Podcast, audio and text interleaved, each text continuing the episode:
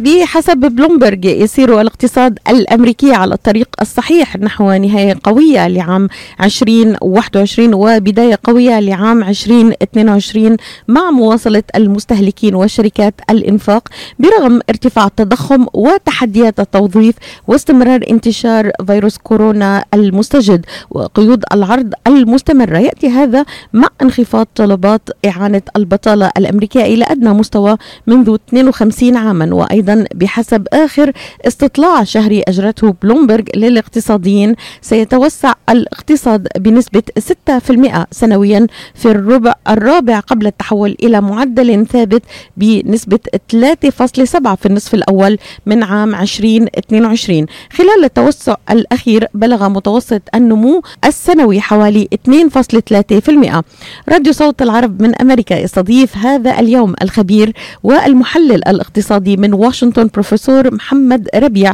في حوار حول توقعاته للاقتصاد الأمريكي في 2022 في ظل ارتفاع حالات الإصابة بمتحور أميكرون وقلق كبير حول ما يحدثه المتحور سريع الانتشار على البنية التحتية للقطاع الصحي. صباح النور بروفيسور ربيع كل عام وأنت بخير وينعاد عليك وعلى الجميع بألف خير يا رب. تسلمي صباح الخير إليك ولكل المستمعين. أهلا وسهلا فيكم. يعني دكتور لدينا أقل من 15 دقيقة. نود أن نغطي هذا المحور معك ربما بتفاؤل بداية العام. هل تتفق بداية مع وكالة بلومبرج فيما أردته أن الاقتصاد الأمريكي يتخطى عقبات كوفيد في طريقه إلى 22 22 كيف ترد دكتور ربيع؟ أنا الحقيقة يعني مش رح أقول إنه أنا متشائم بس أنا بعتقد ان هم متفائلين أكثر بكثير مما يجب أكثر من الحقيقة يعني لكن هو من مصلحتهم من مصلحتهم ليش؟ لأنه هم بيمثلوا الناس الأثرياء ما بيمثلوا الناس الفقراء في أمريكا م. ولا بيمثلوا الطبقة المتوسطة يعني مثلا لما نتكلم اولا المستمع لازم يعرف اسف إنه آه 70% مما يسمى الناتج القومي الإجمالي هو الإنفاق المستهلك قديش بيصرف فلوس. كل ما ارتفع الأسعار ببين إنه ارتفعت الاستهلاك أو الإنفاق فبيرتفع معدل النمو. وهذا الحقيقة غير صحيح. غير صحيح لأنه الناس يعني اللي بيحصل إنه أنت بتصرف فلوسك كثير ممكن تاخذ بضاعة أقل بسبب ارتفاع الأسعار. لكن ارتفاع الأسعار بيورينا الصورة الكبيرة إنه في زيادة في الإنفاق. ما دام أنا عندي زيادة في الإنفاق عندي نمو في الاقتصاد. هذا الحقيقة غير صحيح لكن ما حدا بيكشف هذه الأمور.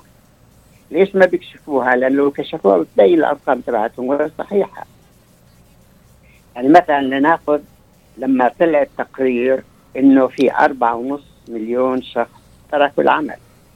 لما هذا قبل بس أظن شهرين أقل شهر. صحيح. لما تكلم فيه الرئيس بايدن. بايدن ما قال إنه في أربعة ونص مليون واحد خرجوا من العمل على الإطلاق. ما جاب سيرته.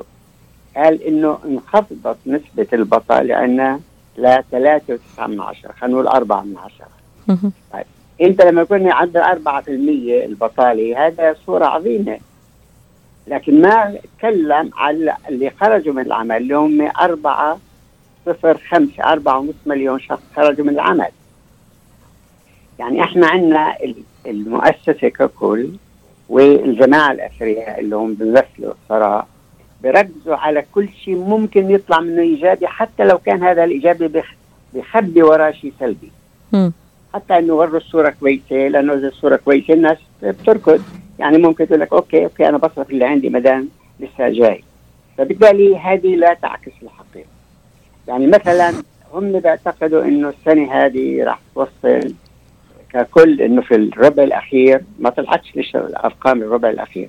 هو عندنا ربع واحد بس كان جيد اللي هو الربع الثاني السنة هذه اللي فاتت لسبب بسيط إنه كل فلوس اللي وزعوها على الناس انصرفت في هذا الوقت.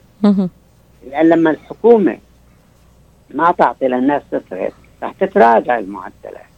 اليوم يمكن عرفت إنه خلصت حتى المعونة اللي كانوا بعطوها 300 دولار لكل عائلة. هذه وقفت. هذا راح تأثر سلبيا على كل الإنفاق لأنه أغلب الناس اللي بيصرف كل فلوسهم هم الفقراء طب على ماذا استندوا دكتور؟ يعني خليني أقول لك أنا آه تابعت تقرير آه، انتشر مؤخرا تحديات كبيرة تهدد تعافي ونمو الاقتصاد العالمي عام 2022 هذا التقرير عالمي يعني تحدث عن ليس فقط كورونا آه الذي آه سيسبب مشكلة. هناك أيضا مشاكل في سلاسل التوريد. هناك ارتفاع معدلات التضخم. هناك من أشار أيضا إلى حملة الصين ضد الشركات الكبرى. التوترات السياسية كل هذا سيبقى يبطئ طبعا لا, لا, لا نستطيع أن نفصل الاقتصاد عن السياسة. إذا على ماذا استندت بلومبرج في هذه الأرقام تحديدا في الاقتصاد الأمريكي؟ ألا يعتبر اقتصادنا هو جزء من الاقتصاد العالمي دكتور؟ طبعا الاقتصاد الأمريكي جزء من الاقتصاد العالمي. حتى البنك الدولي ما يعني التقديرات تبعته خفضها قبل فترة قبل أسابيع يعني. خفض التقديرات تبعته. هو البنك الدولي صندوق النقد الدولي كل سنة بيعملوا شوية يعني وردي روزي إنه التوقعات وبعدين برجعوها مرة ومرتين ومرات ثلاث مرات خلال السنة. يعني كل ربع برجعوا التقديرات. السبب إنهم مش قادرين يتخيلوا شو اللي بيجي في الاقتصاد. يعني مثلا الآن كل المشاريع اللي بحاول يعملها بايدن هو حتى الحزب تبعه موقفها. يعني مش قادر يزيد الفلوس مش قادر يعمل أي شيء. هدول 300 دولار كان بعتهم للفقراء مش قادر يزيدهم. لأنه م. كل شيء له في الكونغرس واقف. لأنه حتى في حزب وفي اثنين ما بدهم يزيدوا الاسعار فإحنا الآن في في مشكلة إنه هم بيرجعوا بقول لك أوكي يعني ما هو زي ما قلت لك أنا لما باخذوا التضخم بصير عندهم هو جزء من النمو الاقتصادي.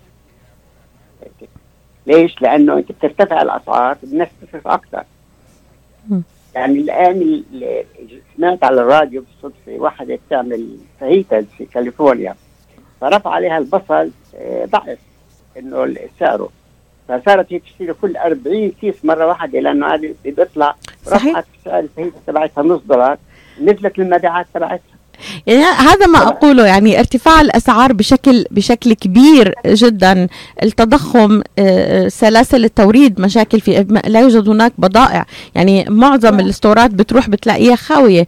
اذا من أين أتت بلومبرج بهذه مسحه التفاؤل دكتور؟ على ماذا استندت؟ أنا بعرف تسأليهم لا ما تسأليني أنا. هو يعني هم هم عندهم في شغلة صارت إنه السيارات الغالية يعني بالذات بالذات سيارات BMW شو اسمه هذا والسيارات الكهربائية في كاليفورنيا والسيارات المرسيدس. المبيعات تبعها زادت في أمريكا.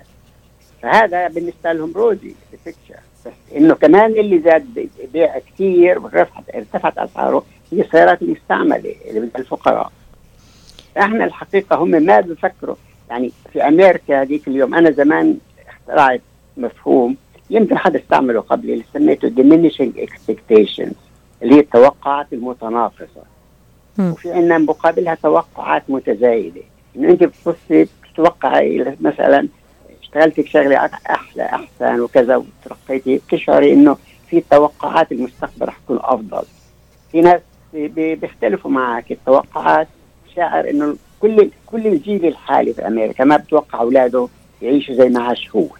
اذا اذا دكتور ماذا تتوقع؟ ماذا يتوقع البروفيسور محمد ربيع آه للاقتصاد الأمريكي في 2022 إذا لم تتفق مع بلومبرج في آه تفاؤل أننا سنشهد ارتفاع وأن الاقتصاد الأمريكي سيتحسن وسيشهد تحسن كبير في 2022 اذا ماذا تتوقع دكتور؟ وأيضا آه، يعني آه، بالتحديد يعني هناك قلق كبير حول ما يحدثه متحور أميكرون سريع الانتشار على البنية التحتية في القطاع الصحي. أيضا ماذا تتوقع؟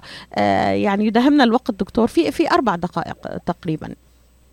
يعني في عندنا زي يعني بسموه بالإنجليزي باتل نيكس في في شغلات صعب جدا نتغلب عليها. مثلا الآن في نقص في الأساتذة في المدارس في نقص في الجهاز الصحي. وبعدين كل الناس خايفين من الماكرو الجديد هذا. وبالتالي الناس يعني أنا خرجت يومين ورا بعض. وبعدين قلت مش رح أطلع لأسبوع في بيتي. لحسن يكون أنا يعني شيء صاب صابني يعني في هذه الفترة. فهذا عدم خروج الناس يؤثر على كل الاقتصاد يؤثر على الإنفاق يؤثر على الإنتاج يؤثر على كل شيء. والناس فأنا شخصيا لو أخذت أصلا كل النمو الاقتصادي تبع أمريكا منذ بداية القرن الحالي تقريبا كله معدله ما زاد عن 2 و2 من 10% كل هذه الفترة ال 20 سنة السابقة كلها. إحنا بيرتفع مرة شوي بعدين بينزل شوي بس المعدل هذا هو. بالتالي عشان نقول انه راح يطلع 5 و6 و7% مش مش يعني مش معقول. يعني هو ضد كل التجربة تبعت ال 20 سنة الأخيرة. لهذا السبب إنه هم زي ما قلت لك ما دام في سيارات مرسيدس وبي إم دبليو هذول كله تنباع وبتطلع فهم عندهم توقعات مرتفعة. والناس الغلابة يعني بتطلع حالهم زي ما هم. يعني, يعني هذول اللي طلعوا من العمل إنتاجيتهم كلها راحت. لأنه مش رح ينتج. يعني دكتور هل نستطيع ان ان أن نحصر أن نحصر سبب تباطؤ الاقتصاد ربما في 2022 أو على الأقل في الربع الأول منه بسبب انتشار آه، أميكرون آه، آه، يعني بسبب ما سببه أيضا من تبعات كما أشرت على القطاع الصحي على قطاع العمل على أيضا سلاسل التوريد على ارتفاع الأسعار على التضخم. يعني اللي بغطي فيه عليهم هم هو التضخم الحقيقي. تضخم الأسعار هو اللي بغطي وبعطيهم شوي إنه كأنه في نمو. أما الحقيقة يعني لو اخذت أنت كل السنة النمو اللي صار في عندك زيادة في الأسعار في عندك الفلوس اللي الحكومة وزعتها على الناس. لو هدول سحبتيهم من السوق السنة اللي فاتت يعني هم بيعتقد إنه سنة ال 21 على الأغلب إنه راح يكون خمسة وستة من عشرة اللي هو الناتج الارتفاع في الاقتصاد. بس لو شلتي هدول العاملين منهم اللي هو عامل التضخم واللي وزعت فلوس الحكومة أنا بعتقد بينزل ل 2% أو 1% إذا ماذا سنشهد في عام 2020 دكتور اقتصاديا؟ أنا بعتقد عام يعني هو راح يكون في أنا بعتقد على أفضل الحالات يمكن يوصل 2 2 من 10% الزيادة وممكن ممكن يتراجع. لأنه بيعتمد قديش بيمشي المشاريع تبعت بايدن شو راح يصير وقد شو مستقبل هذا المايكرون الجديد. شو بصير فيه. يعني هدول العاملين راح يأثروا تأثير كبير جدا على معدل النمو الاقتصادي في العام القادم. حتى لأن الاثنين مش عارفين بالضبط شو راح يصير فيهم. ماذا عن القطاع الصحي والبنية التحتية للقطاع الصحي؟ هذا هناك تخوفات كبيرة دكتور أن ينهار هذا القطاع. نعم. يعني أنا بعتقد انهيار ما راح يصير لكن راح يكون في ضعف في الخدمات. ولا يعني في ضعف في الخدمات يمكن ما يقدرش يستوعبوا كل الناس. لأنه مع إنه هذا المايكرون مش هالقد مؤثر خاصة بالنسبة بالنسبة للناس اللي طعمت بس يبدو إنه في 18% من الناس اللي بنصاب بيدخلوا المستشفيات هذا راح يأثر على نسبة عالية جدا منهم كما يقول الأطباء غير ملقحين دكتور. نسبة الأعلى آه. طبعا. الذين لم آه. يتطعموا. وما تزال النسب ضعيفة جدا كما أشار لنا الدكتور عبد المجيد قطرنجي لا تزال النسب 50% أو أقل. إذا هل نستطيع أن آه، استمرار انتشار آه، وباء كورونا أحد أهم الأسباب التي تعكس بظلالها القاتمة على الاقتصاد الأمريكي دكتور؟ بالتأكيد. بالتأكيد. هو زي ما قلت لك كمان إنه مشاريع بايدن تمشي ولا ما راح تمشي. شايفه إذا مشت مشاريع بايدن وجاء أخذ الفلوس من الكونغرس راح يصير في إنفاق أكثر على البنية التحتية وغيرها من المشاريع فبتحسن أيضا هذا بيزيد تحسنه. وبعدين إذا بقي التضخم يعني ال bottlenecks الموجودة في ال supply chain ممكن الأسعار كمان ترتفع يعني ال inflation يظل عالي وهذا بعطيهم مؤشر إنه في نمو اقتصادي وهذا يعني fake fake news تحياتي لك دكتور ونستمر معك طبعا في الاقتصاد الأمريكي وما نشره في 2022 أشكرك جزيل الشكر بروفيسور محمد ربيع. كنت معنا مباشرة حول توقعاتك. خلينا نقول مبدئيا حول الاقتصاد الأمريكي في 2022 في ظل ارتفاع حالات الإصابة بمتحور اميكرون وماذا ربما نتوقع في 2020 نعود معك لترك هذا الموضوع. إلى اللقاء دكتور. تحياتي لك. شكرا مع السلامه